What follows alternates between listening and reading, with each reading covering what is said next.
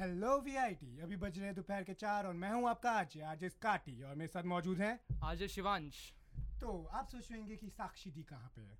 अफसोस कुछ कारणों के कारण साक्षी दी हमें ज्वाइन नहीं कर पा रही तो आज मेरे साथ शिवांश है। तो अभी हम मौजूद हैं आपके मन पसंदीदा शो लिखते रहो। पे। और ये था V I T radio 90.8 FM और हमारे साथ हैं कुणाल कुणाल सिंह। तो कुणाल जी हमने आपकी कविताओं के बारे में बहुत कुछ सुना है। जी। तो आप बहुत अच्छे बहुत प्रसिद्ध लेखक हैं हमारे वीआईटी में। तो आप अपने बारे में कुछ बताइए हमारे दर्शकों को।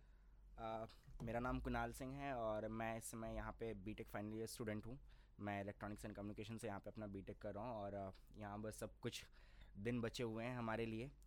और इससे पहले मैं हिंदी लिटरेरी एसोसिएशन में था मतलब अभी भी हूँ और मैं वहाँ पे लिटरेरी हेड था। तो एक साल मैंने पूरा वहाँ पे लिटरेरी हेड के रूप में का, आ, काम किया है। और मैं लिखता हूँ जैसा कि आप सभी को पता और इसलिए आपने मुझे बुलाया भी है। सो so, मैं अपने बारे में चार लाइनों से शुरुआत करना चाहूँगा कि मैं पंछी की शान लिखने आया हूँ उसके परों की पहचान लिखने आया हूँ और मुझे ध्यान से सुनना मेरे दोस्तों मैं एक नई उड़ान लिखने आया हूँ। क्या बात, क्या बात, बात क्या है। बात। इसी उड़ान को इसी उड़ान के साथ शुरू करते हैं। तो शिवांश जी आप कुछ पूछना चाहेंगे? तो कुणाल पहली जो चीज़ दिमाग में आती है वो ये आती है कि शुरू कहाँ से हुआ? ये सफ़र ये सफ़र कहाँ से शुरू हुआ? आ, बहुत से लोग आपको मिलेंगे लिखने वाले जिनसे आप बात करेंगे बहुत से लड़के आपको मिलेंगे वो कहेंगे कोई इलेवन ट्वेल्थ में मिली थी उससे प्यार हुआ वो छोड़ के चली गई और वहाँ से हमने अपने शब्द आ, क्या नाम है अपने अपनी फीलिंग्स को अपने शब्दों में बयां करना शुरू किया बट मेरी ऐसी कोई बिल्कुल कहानी नहीं है। मैं क्लास सिक्स सेवन्थ में पढ़ता था और मैं एक बहुत ही छोटे से गाँव से बिलोंग करता हूँ उत्तर प्रदेश में। तो वहाँ पे काफ़ी गरीबी है। हम लोग तो अच्छी फैमिली से थे तो हमें प्रॉब्लम नहीं देख आ, देखने पड़ती थी इतनी ज़्यादा। लेकिन बहुत से लोग होते थे जो काफ़ी गरीब होते थे। तो पहली बार मैंने आ, एक कविता पढ़ी सूर्यकांत त्रिपाठी निराला जी की भिखारिन के ऊपर भिक्षा के ऊपर गरीबी के ऊपर। तो वहाँ से मेरे अंदर आया कि हाँ क्यों ना मैं भी ऐसा कुछ लिखूं? क्योंकि वो जो चीज़ थी जो मैंने जो पढ़ा था वो मैं अपनी ज़िंदगी में ऑलमोस्ट रोज़ देखता था स्कूल जाते हुए लोगों को परेशानियों से। तो पहली बार मैंने वहाँ पे कविता मतलब उसको पढ़ के मेरे अंदर आया कि हाँ चलो मैं भी कुछ लिखता हूँ। और उसके बाद फिर क्लास सिक्स सेवन से ये सिलसिला शुरू हुआ और अभी तक चल रहा है। क्या बात आपने बहुत सही कहा कि यूजुअली लोगों का वैसे ही होता है कि कोई बंदी थी उसकी वजह से हाँ। पर ये बहुत अच्छा स्टेप होता है कि स्टार्टिंग में अगर आपको इंस्पिरेशन मिल गया कोई भी राइटर तो आप जितनी मूवीज़ देखी है हमने हमेशा देखा है कि हमेशा कोई ट्रैजिक स्टार्टिंग होती है। यहाँ पे कोई ट्रैजिक स्टार्टिंग नहीं थी इस खूबसूरत कहानी में भी। नहीं नहीं बिल्कुल कोई ट्रैजिक स्टार्टिंग नहीं थी। एक ट्रेजिक था क्योंकि जिस वक्त मैंने कविता, पहली बार कविता लिखी थी, उस समय एक बहुत ज़्यादा ग्लोबल वार्मिंग पे उसमें बहुत ज़्यादा हो रहा था और पोल्यूशन पे बहुत ज़्यादा हो रहा था। तो मेरी पहली कविता भी अभी तो मुझे याद नहीं है बट वो पहली कविता मुझे याद है कि मैंने पोल्यूशन पे लिखी थी कि कैसे ये दुनिया तड़प रही है, कैसे ये धरती तड़प रही है। तो मैंने किसी लड़की पे कविता नहीं लिखी। मैंने शुरू के चार पाँच साल जो भी सारी कविताएँ लिखी थी, वो ऐसे ही सोशल मुद्दों पे या फिर ऐसी चीज़ों पे लिखी गई थी और कोई ऐसी कोई ट्रैजिक कहानी नहीं है मेरी नहीं है। तो आपको कहाँ पे जाके ये समझा कि अच्छा यही है यही मुझे करना है ये मुझे अच्छी तरह हो रहा है मेरे से नहीं अ, ऐसा अ, वो नहीं है कि अ, ऐसा लगा कि हाँ ये मुझे बहुत अच्छे तरीके से आता है ऐसा कुछ होता है। तो जब यहाँ पे कॉलेज में आया तो लाइक मैं लिखता था तो किसी किसी को सुनाता था मैं सुनाता नहीं था बस लिख के अपने पास रखता था। तो कॉलेज में आ- जब मैं यहाँ पे आया तो कभी कभी रूम में आप अ, सुनाते हैं अपने दोस्तों को आप जब कुछ बातें करते हैं तो ऐसे चलो हाँ मैंने ये लिखा है सुन लो। तो लोगों ने कहा यार तू अच्छा लिखता है। क्यों नहीं कहीं जाके मंच पे परफॉर्म कर या कहीं वो जाए तो मुझे लगता नहीं था कि हाँ मैं इतना अच्छा हूँ कि मैं किसी को सुना सकूँ या चार लोगों के सामने बैठ के अपनी कविता के बारे में बातें कर सकूँ। बट फिर लोगों ने फोर्स किया मेरा एक दोस्त था वो वो एचएलए में था तो वो मुझे लेके गया पहली बार। तो मैंने वहाँ पे परफॉर्म किया लोगों के सामने। फिर सीनियर्स ने काफ़ी तारीफ़ की और उन्होंने बोला कि आते रहा करो सुनाते रहा करो। तो वहाँ से ये सिलसिला शुरू हुआ कि कविताओं को लिखने और सुनाने का जो सिलसिला था वहाँ से मतलब इस कॉलेज में वहाँ से शुरू हुआ। उससे पहले मैं किसी को सुनाता नहीं था। आपके शब्दों की खूबसूरती थी इतनी अच्छी कि हम तक भी पहुँच गई कि हम रोक ना पाए आपको बुलाने से खुद को। बहुत बहुत शुक्रिया बहुत बहुत धन्यवाद आप तो आगे हम मतलब टाइम मतलब आगे हम अपने मेन जो टॉपिक होता है आपकी कविता पे ही आते हैं। तो आप कोई अपनी तरफ़ से कोई अच्छा सा लेखन लोगों को सुनाना चाहेंगे? अपने दर्शकों को? ज़रूर यहाँ पे कई कविताएँ हैं कई शेर हैं जो मुझे लगते हैं कि हाँ मतलब इन्हें सुनाना चाहिए। और लाइक बहुत सी चीज़ें होती हैं आप आ, मैं दो लाइनों से शुरुआत करता हूँ। लोगों की ज़िंदगी में सबकी ज़िंदगी में इश्क होता है तो अभी मैं अगर सीरियस बातें करना शुरू कर दूँ तो लोगों को बहुत ज़्यादा वो बातें पसंद नहीं आएँगी। तो शुरुआत मैं भी वहीं से करता हूँ कि एक शेर है दो लाइन का मेरा कि क्या मिला तुम्हें यूँ मेरा इश्क सरे आम करके? क्या मिला तुम्हें यूँ मेरा इश्क सरे आम करके? तुम भी हुए बदनाम आखिर हमें बदनाम करके। क्या बात है क्या बात है। और एक और अ, अ, कविता थी अ, एक ये कविता इसलिए मैं इस कविता से शुरुआत करना चाहता हूँ क्योंकि ये मेरे दिल के बहुत करीब है। और ये कविता मुझे ऐसा लगता है कि ये हमारे समाज को दर्शाती है। अभी जाके कुछ दिनों पहले राम मंदिर का मुद्दा ख़त्म हुआ और ये कविता मैंने एक डेढ़ साल पहले लिखी है। डेढ़ साल पहले एक कविता थी और उस समय ये राम मंदिर का मुद्दा बहुत ज़्यादा चल रहा था मु- अ, मन- नहीं मुद, अ, मंदिर और मस्जिद का मुद्दा और बहुत सी चीज़ें हो रही थी। लेकिन उस समय समाज में जो बुराइयाँ थीं उस पर मैंने एक कविता लिखी थी कि अ, मैं आपको बताता हूँ कि इस कविता का ये था कि मैंने एक दिन न्यूज़ में पढ़ा अ, कि किसी हिंदू परिवार में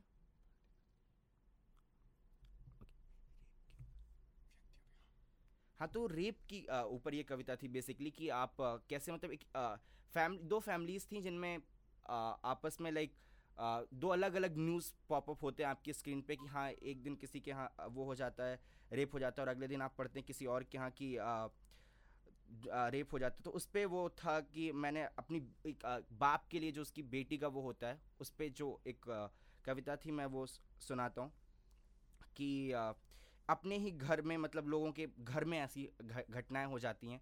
और ये किसी के बारे में नहीं है एक समाज के बारे में है कि अ, वो मंदिर और तुम मस्जिद चिल्लाते रहो अपनी ही आबरू अपने ही घर में लुटाते रहो। और पूरी दुनिया में तुम संस्कार सिखा रहे हो क्या अपने घर में भी कुछ नैतिकता पढ़ा रहे हो? अपनी बेटी के लिए तुम दुनिया से भिड़ जाओगे पर क्या उसे अपने ही घर वालों से बचा पाओगे? जिस खून पे तुमको नाज है कि तुम्हारा नाम रोशन करेगा तुमने सब कुछ किया उसके लिए वो सहारा ज़रूर बनेगा पर उसे इज़्ज़त देना सिखाया है ना तुमने? हर किसी की आबरू को अपना मानना सिखाया है ना तुमने? उसे पत्नी और बहन का अंतर पता है ना? रिश्तों की परिभाषा और उनका महत्व पता है ना? अगर नहीं तो तुम इंसान कहलाने के लायक नहीं हो। ज़िंदा एक लाश हो और एक ऐसी संतान पैदा करके समाज के खलनायक हो। ये तो सच कहा। जैसे कि मतलब हमारे साथ जो हमारा है सोसाइटी में कई बार औरतों को मतलब काफ़ी नीचे दर्जे से कई लोग देखा जाता है जो मेरे मुताबिक टोटली गलत है। क्योंकि देखा जाए एक वही औरत है जिसके कारण जो हमारी जनरेशन है वो आगे बढ़ती है। यदि वो औरत ना हो तो शायद से हमारा घर भी ना हो। अस्तित्व ही मिट जाएगा तो शिवांश जी आप इसके ऊपर कुछ कहना चाहेंगे?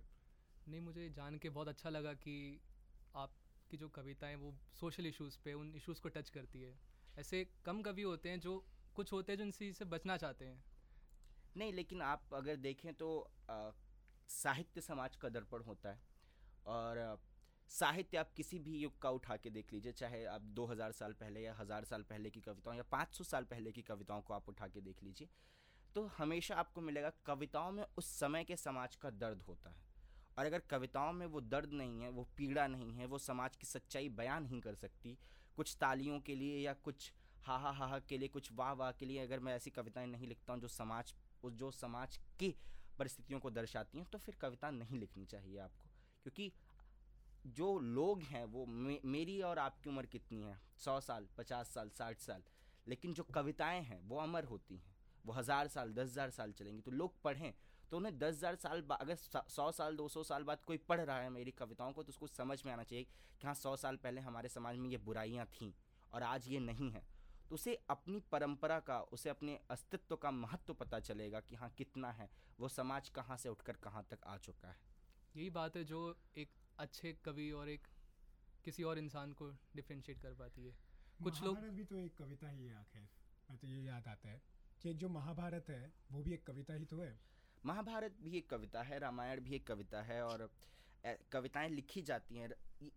बहुत सी ऐसी चीज़ें हैं जैसे कि आप किसी भी समाज में उठा के देख लीजिए हमेशा लोग उस समय की परिस्थितियों को बयां करते हैं। चाहे आप इंग्लिश लिटरेचर उठा लीजिए चाहे हिंदी लिटरेचर उठा लीजिए चाहे संस्कृत लिटरेचर या उर्दू लिटरेचर आप कहीं से भी लिटरेचर उठाइए। और आ, ये हमेशा का रहा है कि लोग जो समय की तत्कालिक परिस्थितियाँ हैं उस हिसाब से अपनी कविताएँ लिखते हैं उस हिसाब से अपने शब्दों को पिरोते हैं ताकि लोगों को उस समय के समाज के बारे में जो है वो पता चलता रहे। इसका एक एग्जांपल मैं देना चाहूँगा। फैज़ की जितनी भी नज़में वगैरह होते हैं वो दर्शाते थे कि कैसा माहौल था उस टाइम पे। फैज़ अहमद फैज़ ने बहुत अच्छी अच्छी कविताएँ लिखी हैं और उनकी तो कई कविताएँ मुझे बहुत ज़्यादा पसंद है। कुछ इश्क किया कुछ काम किया बहुत फ़ेमस थी। बहुत। और अभी उस पर पीयूष मिश्रा ने भी बहुत अच्छी कविता बनाई। तो हमेशा से आप देखते रहिए आप चाहे किसी भी परिस्थिति किसी भी किसी भी काल में आप देखिए तो शायरों का कवियों का काम ही यही होता है कि वो जो दर्द है अगल बगल का वो अपने शब्दों में पिरो के कागज़ पे उतार देते हैं। अफसोस मैं कभी इतना अच्छा था नहीं कि अपने शब्दों को उन धागों में पिरो सकूँ कविताओं के।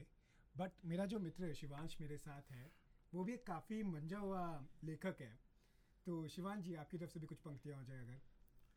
मैं अगर अपने बारे में बताऊँ तो मैं लिखने से ज़्यादा पढ़ता हूँ और उनके काम को पढ़ता हूँ। तो मैं कुछ लेखकों का लिखा हुआ लाया हूँ उसी को आप लोगों के सामने रखना चाहता हूँ। बिल्कुल। जैसे सुदर्शन फ़ाकिर एक उर्दू के बहुत बड़े लेखक है तो उनकी एक गज़ल है उसमें से दो लाइनें मैं पढ़ना चाहता हूँ।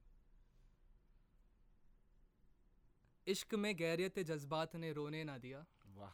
इश्क में गैरत जज्बात ने रोने ना दिया वरना क्या बात थी किस बात ने रोने ना दिया। वाह। क्या बात है।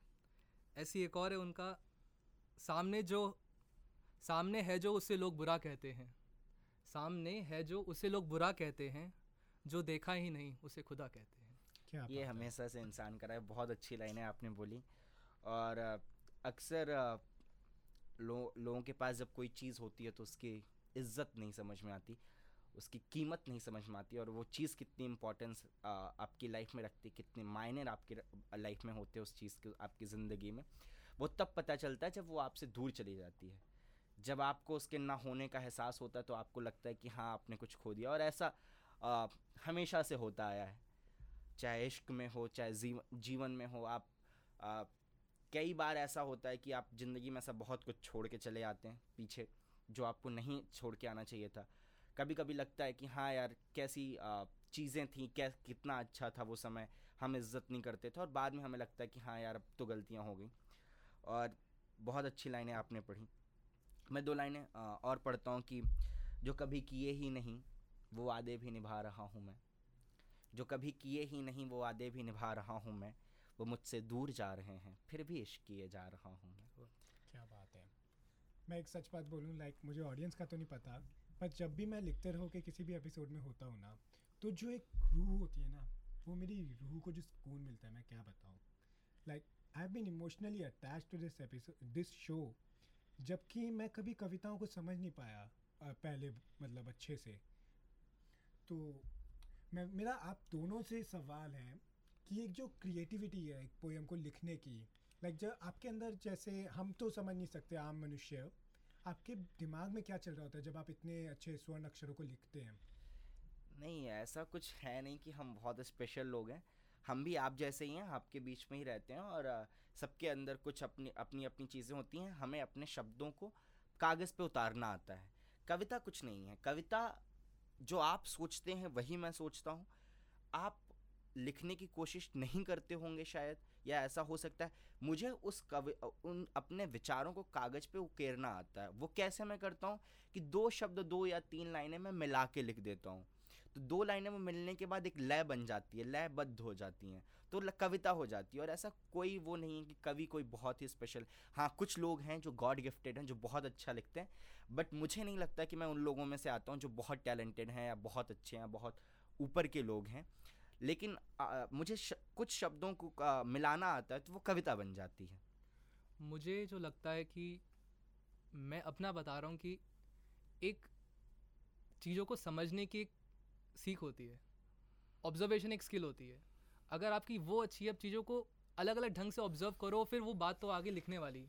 पर पहले एक चीज़ होती है कि आप चीज़ों को समझो ऑब्ज़र्व करो। आपके आसपास जो हो रहा है उसको थोड़ा ऑब्ज़र्व करो। ये तो आप दोनों ने बहुत खूब कहा। तो कुणाल जी मेरा आपसे एक सवाल था। लाइक like, आपको वीआईटी में आए चार साल हो गए हैं ऑलमोस्ट अब आप जाने वाले हैं। तो आपने काफ़ी यादें अपने साथ जोड़ी हुई तो कुछ अच्छी खट्टी मीठी यादें हमारे साथ भी ज़रा बांटिए।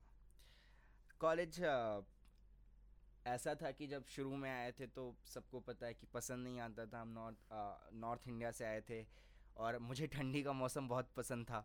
तो यहाँ हमेशा गर्मी पड़ती थी। सबसे सबसे ज़्यादा दिक्कत मुझे इस बात से ही थी कि यहाँ हमेशा गर्मी रहेगी, वो ठंड नहीं मिल पाती थी। और यादें बहुत होती हैं। आप किसी भी जगह जाएँ, आप चार दिन रहें, यहाँ तो हम चार साल गुजार गए। और सबसे बड़ी बात है यहाँ पे मैंने आके मैं बहुत कुछ बहुत ही अच्छे लोगों से मिला।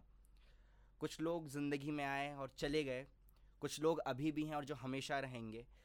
और जो उन लोगों उन लोगों के जो फुटप्रिंट्स हैं आपकी लाइफ में वो एक ऐसी सीख दे के गए क्योंकि मैं भी आया आ, बाकी लोगों की तरह कॉलेज लाइफ में सत्रह साल अठारह साल की उम्र में एक्साइटमेंट थी कि ये करना है वो करना है।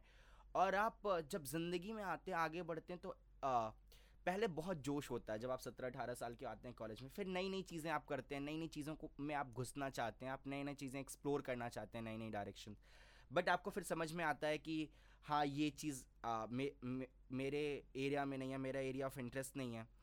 आ, फिर आप आ, आ, एक समय आता है जब आप किसी एक चीज़ की तरफ़ फोकस्ड होते हैं तो ऐसे कॉलेज ने ऐसे बहुत कुछ सिखाया जीवन में क्या सही है क्या गलत है लोगों को पहचानना सिखाया। ये भी सिखाया कि first impression is not is not the last impression ये बहुत ही गलत कहानी और घटिया कहानी है, जिसने भी बोल रखा है। तो ऐसी बहुत सी चीज़ें हैं। लोग अच्छे भी मिले, बुरे भी मिले, कुछ ऐसे मिले जो ज़िंदगी भर आपके साथ रहे। कुछ होता है ना कि आपके साथ लोग ऐसे मिलते जाते हैं, आपको लगता है कि अरे यार, ये तो ज़िंदगी भर साथ रहेगा। और फिर होता है कि सेमेस्टर बीतता है, उसको आपसे डीए नहीं चाहिए होगा। और मतलब ख़त्म हो जाता है, उसको आपसे प्रोजेक्ट नहीं चाहिए होगा, उसका मैसेज आना बंद हो जाता है। जो आपसे एक घंटा डेली बात करता है कॉलेज से बाहर निकलने के बाद ये छुट्टियों में आपसे आपको लगता है एक साल इसने लगातार मुझसे एक घंटे बात की है। छुट्टियों में जाने के बाद वो आपको एक टेक्स्ट भी नहीं करता। तो ऐसी बहुत सी चीज़ें कॉलेज में सीखने को मिली कुछ अच्छा कुछ बुरा कुछ खट्टी कुछ मीठी यादें तो रहती ही रहती हैं। देखिए जो आप एक घंटा जो बात करता है डेली फिर टेक्स्ट नहीं करता मैं अपने आप को उन लोगों में कैटेगराइज करता हूँ। लाइक अगर आप मेरे साथ बैठे हो मैं बात तो कर लूँगा बट जब वो टेक्स्ट की बात आती है ना तो आप वो मतलब जो होता है ना इंटरेक्शन ह्यूमन टू ह्यूमन वो नहीं हो पाता। नहीं अब फिर आप कॉलेज में भी एक घंटा नहीं बात करते ना फिर? आप कॉलेज में अब मैं अपने रूम पे हूँ आप अपने रूम पे तो आप एक घंटा टेक्स्ट तो नहीं करेंगे ना? हाँ। ये नहीं करेंगे आप। तो ये आपकी आदत है। जैसे एक आ, मेरी बहुत अच्छी दोस्त है। हम जब मिलते हैं तो हम बहुत ज़्यादा बातें करते हैं। लेकिन हम टेक्स्ट पे बातें नहीं करते हम फ़ोन पे बातें नहीं हम कॉल पे बातें नहीं करते। जब मिलते उससे मैं एक्सपेक्टेशन नहीं रखता कि मुझे टेक्स्ट करे या वो करे। लेकिन आप मुझे डेली टेक्स्ट करो आप मुझे डेली कॉल करो और कॉलेज ख़त्म होते आपको लगे अरे बाय बाय तो ऐसी भी चीज़ें होती रहती हैं। तो, तो हाँ मैं ये बोलना चाहता हूँ कि जब कॉलेज में आए थे तो एक्साइटमेंट तो था पर धीरे धीरे धक्के से लगने लगे। तो यहाँ पे मुझे एक फैज़ की एक बात याद आती है। जिसमें उसने बोला है कि एक उम्मीद रखो अपने अंदर उम्मीद को ना खो वो होप होती है ना उसको ना मिटाओ। तो उन्होंने बोला है कि दिल ना उम्मीद ना उम्मीद तो नहीं नाकाम ही तो है। दिल ना दिल ना उम्मीद तो, तो नहीं नाकाम ही तो, तो है। लंबी है गम की शाम मगर शाम ही तो है। क्या बात है। मतलब दो कवियों का एकदम मस्त ट्यूनिंग बैठी टेलीकिनेसिस मैं सुनाता हूँ आपको कि बिछड़ कर उसका दिल कहीं लग भी गया तो क्या लगेगा? बिछड़ कर उसका दिल कहीं लग भी गया तो क्या लगेगा? वो थक जाएगा और मेरे गले से आ लगेगा मैं मुश्किल में तेरे काम आऊँ या ना आऊँ तो मुझे आवाज़ दे लेना तुझे अच्छा लगेगा। क्या बात क्या बात। और अब कुछ कविताओं का दौर किया जाए कुछ कविताएँ सुनाता हूँ मैं जो मेरी लिखी हुई आपको शायद पसंद आए उम्मीद करता हूँ। एक कॉलेज का एक्सपीरियंस अगर कॉलेज की बात हो रही है तो शब्दों में पिरो के कि तुम्हारा वो आना फिर मुस्कुराना। मैं अक्सर लेट हो जाता हूँ ये मेरी आदत है कि मैं कहीं भी जाना होगा तो पाँच मिनट दस मिनट पंद्रह मिनट लेट हो जाता हूँ। क्लास में भी लेट पहुँचता था। तो तुम्हारा वो आना फिर मुस्कुराना मुस्कुरा कर फिर नज़रें छिपाना वो मेरा हर बार देर से आना और फिर तुम्हारा वो गुस्सा दिखाना और मेरा रूट और फिर रूट जाना और फिर मेरा बहाने बनाना। इंसान क्या करता है? बहाने ही तो बनाता है। और फिर वो तुम्हारा खिलखिलाना क्योंकि उससे तो सब पता था। वो तुम्हारा खिलखिलाना और हँसते हुए गले लगाना यूँ यही तो ज़िंदगी थी हमारी या यूँ ही कहें इसी में ज़िंदगी थी हमारी। चलो अब यहाँ से कविता शुरू होती है तो अच्छा फेस था अब तो कविता सुनाता हूँ। कि चलो मान लिया नहीं थी गलती तुम्हारी पर कुछ तो मजबूरी थी तुम्हारी एक बार बोल तो दिया होता आखिर ये ज़िंदगी थी हमारी चलो माफ़ किया तुम्हें अब कोई गिला नहीं हमें लेकिन ये तो याद रहेगा हमको कि हर बार मैंने ही हंसाया था तुमको हर बार मैंने ही समझाया था तुमको हर बार मैंने ही मनाया था तुमको हर बार मैंने ही संभाला था तुमको। एक बार एक बार तुम भी तो मुझे संभाल सकती थी। एक बार तुम भी तो मुझे समझा सकती थी। एक बार तुम भी तो मुझे मना सकती थी। सिर्फ़ एक बार, सिर्फ़ एक और बार गले लग जाती, सिर्फ़ एक बार वो पुरानी बातें याद आ जाती, सिर्फ़ एक बार ही तो मैं रूठा था, सिर्फ़ एक बार ही तो मैं टूटा था, सिर्फ़ एक बार ही तो मुझे तेरा इंतज़ार था। लेकिन तुम यूँ रूठ कर चली गई, मानो मेरे हाथों से रेत फिसल गई। चलो कोई नहीं आज मुझे मेरी गलती का एहसास है। आज मेरा हर अपना मेरे पास है। शायद दिल के लिए तू आज भी खास है। हाँ इतना तो समझ आ गया तेरी वजह से। ये इश्क मोहब्बत प्यार ये कस्में वादे ये इरादे ये सब ये सब के सब बकवास है। क्या बात क्या बात बहुत है खूब बहुत खूब। मज़ा आ गया। सेम चीज़ फिर से मैं वहीं पे आता हूँ क्योंकि मैं फैज़ को बहुत पढ़ता हूँ। सेम चीज़ फैज़ ने भी बोली है दो लाइनों में कर रहा था गमे जहाँ का हिसाब कर रहा था गमे जहाँ का हिसाब आज तुम याद बेशुमार आए। वाह। आज मैं सच कह रहा हूँ मैं शाम को जाते ही ना मतलब अपने रूम में एक फैज की किताब ज़रूर ऑर्डर करने वाला हूँ। Please no joke in that मैं सही में ऑर्डर करने वाला हूँ। आई नीड इट तो कुणाल जी अपने बारे में थोड़ा और दर्शक जानना चाहेंगे। लाइक एज अ पर्सन आप उन शब्दों के पीछे क्या हो? आ, आ, मैं अगर सच बताऊँ तो एक किसान का बेटा जिसने ज़िंदगी में ऐसी बहुत सी चीज़ें देखी जो लोग शायद टूट जाते देख के। और एक ऐसा इंसान जो हमेशा कोशिश कर, जिसे ये लगता है कि आपका जो दुख है आपका जो दर्द है वो आपके पीछे रहे और आपके अंदर जो खुशियाँ हैं आपके अंदर जो उमंगे हैं जो आपके अंदर पॉजिटिव वाइब्स है वो दुनिया में आप बांटते चले। क्योंकि रोने के लिए तो बहुत समय होता है। आप परेशानी तो आप अपनी सबसे कह सकते हैं लेकिन इंसान वो होता है जो अपने दुख को अपने पीछे छोड़ के सबको हंसा सके, सबको पॉजिटिव वाइब्स बांट सके, सबको खुश कर सके। तो मैं कैसा इंसान हूँ, एक बहुत ही सिंपल फैमिली से आने वाला, एक किसान फैमिली किसान परिवार से आने वाला, एक छोटे से गाँव कस्बे का रहने वाला और घर से तीन हज़ार किलोमीटर दूर अपने सपनों को खोजता हुआ यहाँ तक आया हूँ। जिसे कविताओं में सुकून मिलता है, सुकून इसलिए मिलता है कि मैं सारी बातें सबसे नहीं कह सकता। तो वो मैं, वो चीज़ें जो हैं वो मैं अपने डायरी में लिख लेता हूँ, अपने कविताओं में उतार देता हूँ। और जो चीज़ें हैं ना, जो जो परेशानियाँ मैं आज लिखता हूँ, उसे लिख के आज मुझे सुकून मिलता है। और उसे जब मैं छः महीने बाद पढ़ता हूँ उसे पढ़ के खुशी मिलती है कि चलो, मैंने वहाँ पे अपने आप को इस तरीके से संभाला था। तो कैसा है इंसान आपके सामने आज बैठा है, आपसे बातें कर रहा है? बहुत ही खूब। मतलब इससे अच्छी डिस्क्रिप्शन और इससे सुंदर डिस्क्रिप्शन किसी इंसान की मैंने कभी नहीं सुनी अपनी ज़िंदगी में। ये तो है। तो यहाँ पे हमारी घड़ी में बस समा, समय समाप्त होता हुआ है। तो कुणाल जी एक छोटी सी कुछ शब्द अर्ज़ हो जाए आपकी तरफ़ से जाने आ, से पहले। आ, एक कविता मैं सुनाता हूँ। हाँ ये कविता है इसमें कविता में आजकल बहुत ज़्यादा उर्दू के वर्ड आते हैं तो हमें लगता है कि हाँ आजकल क्योंकि हमारी बोलचाल की भाषा में आते हैं। लेकिन मैं एक हिंदी में कविता लिखी थी और ये कविता मैंने माँ पे लिखी है क्योंकि बहुत ज़रूरी हो जाता है कहीं भी आप कविता की बात करें और अक्सर लोग माँ पे कविताएँ नहीं लिखते माँ पे बात नहीं करते।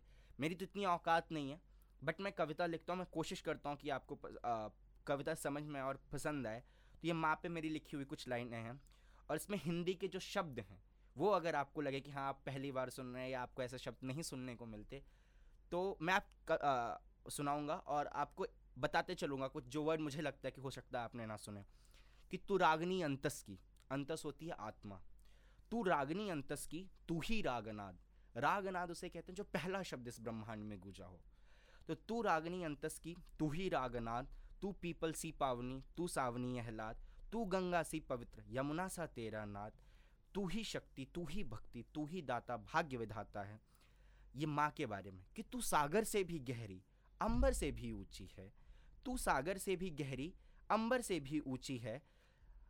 तू अवनी से भी विशाल अवनी पृथ्वी को कहते हैं तू अवनी से भी विशाल तू ही हर मुश्किल में मेरा ढाल तू प्रार्थना से प्यारी क्योंकि आपको चोट लगती है आपके मुँह से शब्द मुँह से ऑटोमेटिक निकलता है कि अ- अ- माँ। अचानक से हे माँ माँ। अरे मम्मी तो ये आपके मुँह से हे भगवान नहीं निकलता तो वही कहता है कि तू प्रार्थना से प्यारी तू आरती से भी न्यारी तू देवों की भी देवतुल्य तू महादेव से भी अतुल्य तेरे चरणों में थे राम तेरे रथ से चारों धाम मेरी खातिर, माँ आपके लिए कुछ भी कर सकती है।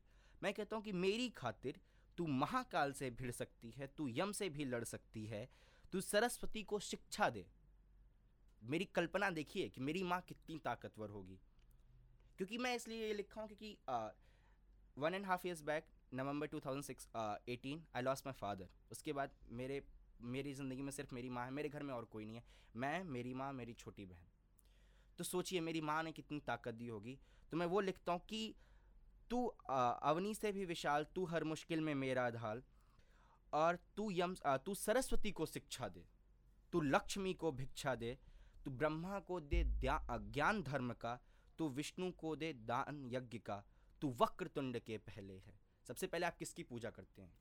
गणेश भगवान की। की। हिंदुओं में यही होता है। लेकिन मैं कहता हूँ कि तू वक्रतुंड के पहले है तू सभी सुखों के अहले है। सर्व स्वर्ग से भी जो ऊँचा सुख होगा उससे भी बड़ा माँ का सुख है कि तू वक्रतुंड के पहले है तू सभी सुखों के अहले है। हमको जो मिला है वो तुझी से तो मिला है। और लास्ट दो लाइनें कि तुझे मैं कैसे याद करूँ यहाँ? तुझे मैं कैसे याद करूँ? ए माँ तू ही बता कि मैं तेरे लिए कितने नए शब्द ईजाद करूँ। क्या बात है। वाह। बहुत खूबसूरत था। और सच कहूँ एक बात मैं ज़रूर बोलना चाहूँगा कि जो आज का एपिसोड है like for this episode I would like to thank your father क्योंकि अगर आपके पिताजी भी ना होते तो शायद से आप हमें ये इतने अच्छे शब्द ना बता पाते। बहुत तो- बहुत अ, शुक्रिया आपका। तो मैं यही बोलना चाहूँगा कि बहुत बार जो हमारा ज़माना होता है वो एक ऐसा मोड़ ले लेता है जो नहीं लेना चाहिए। बट जो व्यक्ति उस मोड़ पे भी टिके रह जाता है ना जो मतलब किसी भी तूफ़ान को आके उससे उड़ नहीं जाता भिड़ जाता है वो व्यक्ति ज़िंदगी में कुछ भी फतेह कर सकता है ये तो है। तो सही में आपसे मिलकर बहुत अच्छा लगा कुणाल हमें। तो ये था V I T community radio ninety point eight F M और मैं था अजय आज स्काटी और मैं था शिवांश। तो सुनते रहिए लिखते रहो। Thank you